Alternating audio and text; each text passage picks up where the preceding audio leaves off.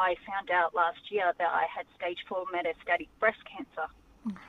I've got three beautiful children, and we listen to the light every day on the way to school, and we pray, and um, your little um, words of encouragement, you know, when um, you read uh, a scripture or or a song comes on, like um, the song that just came on before, you know, you will feel no harm.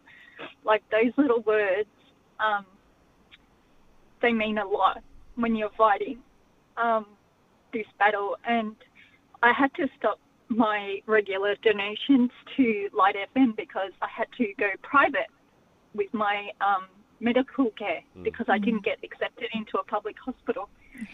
And that really hurt me because for years I've been giving to the Light and other organisations that I believe in, charity organisations.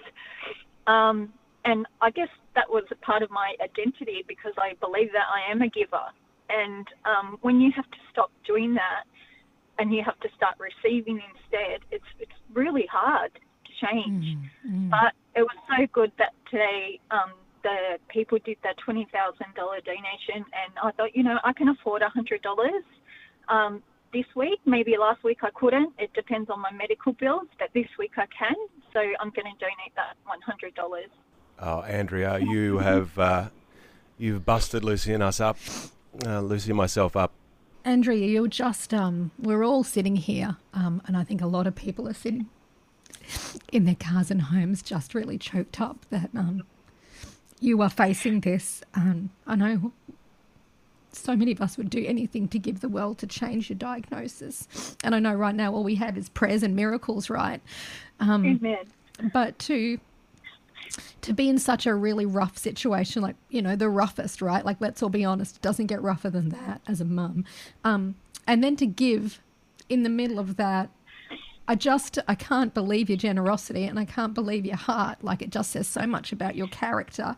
We just want you to know that we absolutely love you. We are a praying bunch here at the Light, and we have a hundreds of thousands who listen who are praying as well. And I really truly believe that there's a lot of people out there right now who are lifting you up in their prayers, Andrea, and believing and interceding for a miracle for you, Andrea you know what? I'm okay with the diagnosis, and I'm okay. My faith tells me that I I'm going to go to another place, and that's okay.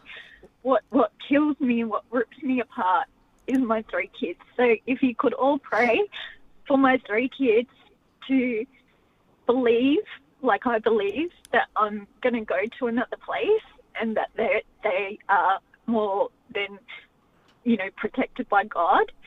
That's what what I would love